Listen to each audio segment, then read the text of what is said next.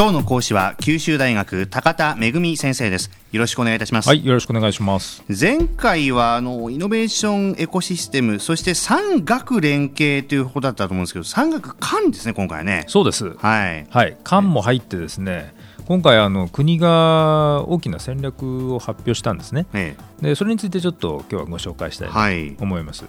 い、であのこのくがつのことなんですけれども、えー、っと国にある審議会があってですね、そこがイノベーションエコシステムの確立に向けて早急に措置すべき施策っていうような、なんかそういうことを発表したんですね、はい。でなんでそもそもそんなことやってんのかっていうと、今日本っていう国はですね、科学技術基本計画っていうもののだいよんきの中に入ってるんです、はい。えーまあ、イノベーション創出っていうのがもうとにかく求められてるということなんですね、うん、そういったことを実現していこうとしたときに、そのイノベーションを創出する社会環境というかですね、いわゆるエコシステムっていうのが必要だっていうことで、今回の施策が取りまとめられたんです、はい。それで今日ご紹介したいのはですね、その中に中心に位置しているのがセンターオブイノベーションの形成と。センターオブイノベーション、そうなんですね、まあ、イノベーションの拠点っていうのはなんかそんなイメージですね、はいはい。これはですね、あのとってもハイリスクで、企業だけだととてもやりきれない、うん、で一方で大学だけでやってるといつまでたっても実用化しないという、うん、この両方ジレンマをですね、えー、解決するっていうことで、えー、リスク高いんだけど、まあ、実用化の期待も大きいような、その分野が融合するようなですね、うん、そういう大きなテーマに対して国が資金を投入したりですね、大学とかの研究機関が結集したり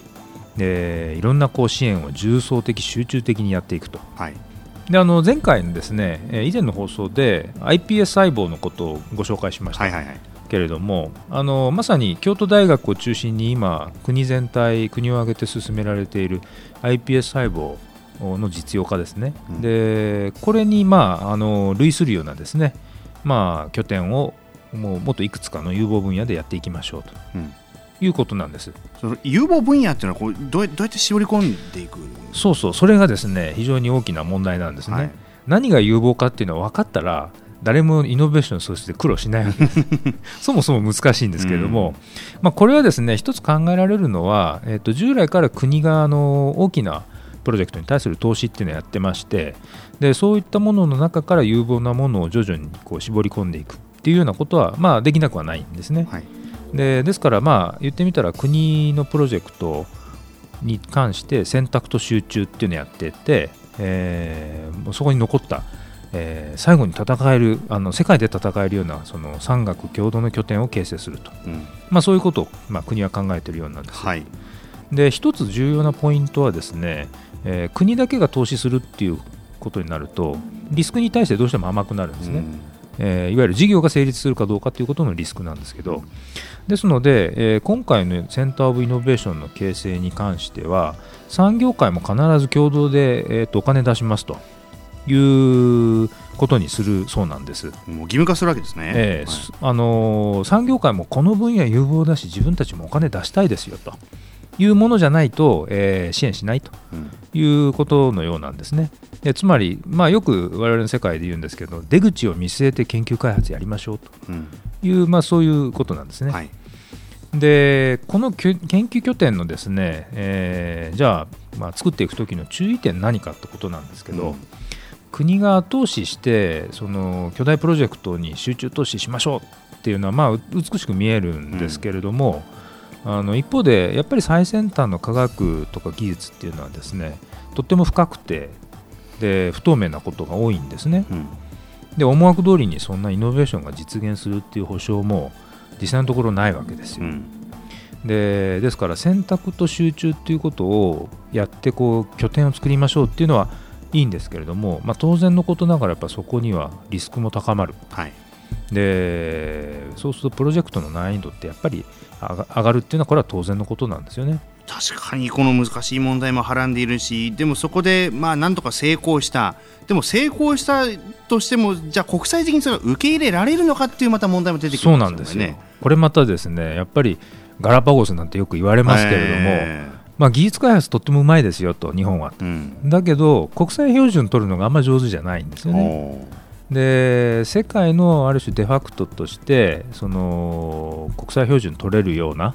えー、そういったその方式なりですね、うん、っていうことだとその結構長い期間、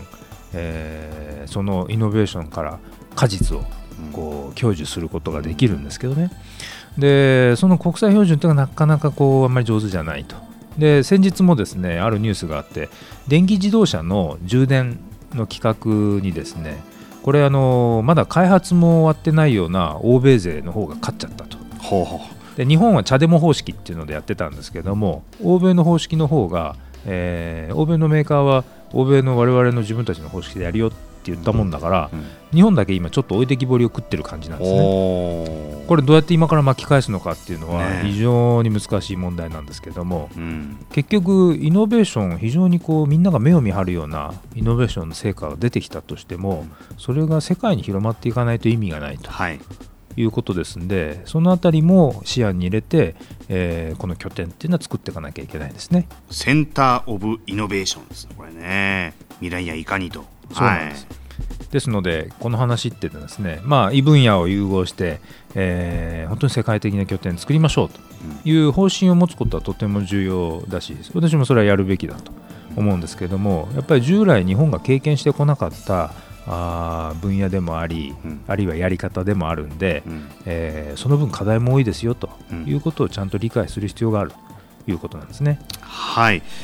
じゃあ次回はまたこの基本的な戦略についてまたさらにね、はい、お話を伺っていけたらなと思っております、はいえー、今日はこの時間九州大学高田恵先生でした。ありがとうございました。はい、ありがとうございました。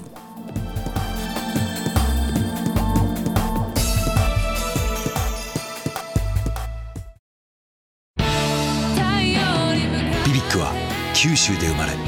九州の人たちに光を届けています。九州のお客様が光り輝くように、それがキューティーネットの変わらない思いです。キラキラつながるキューティーネット。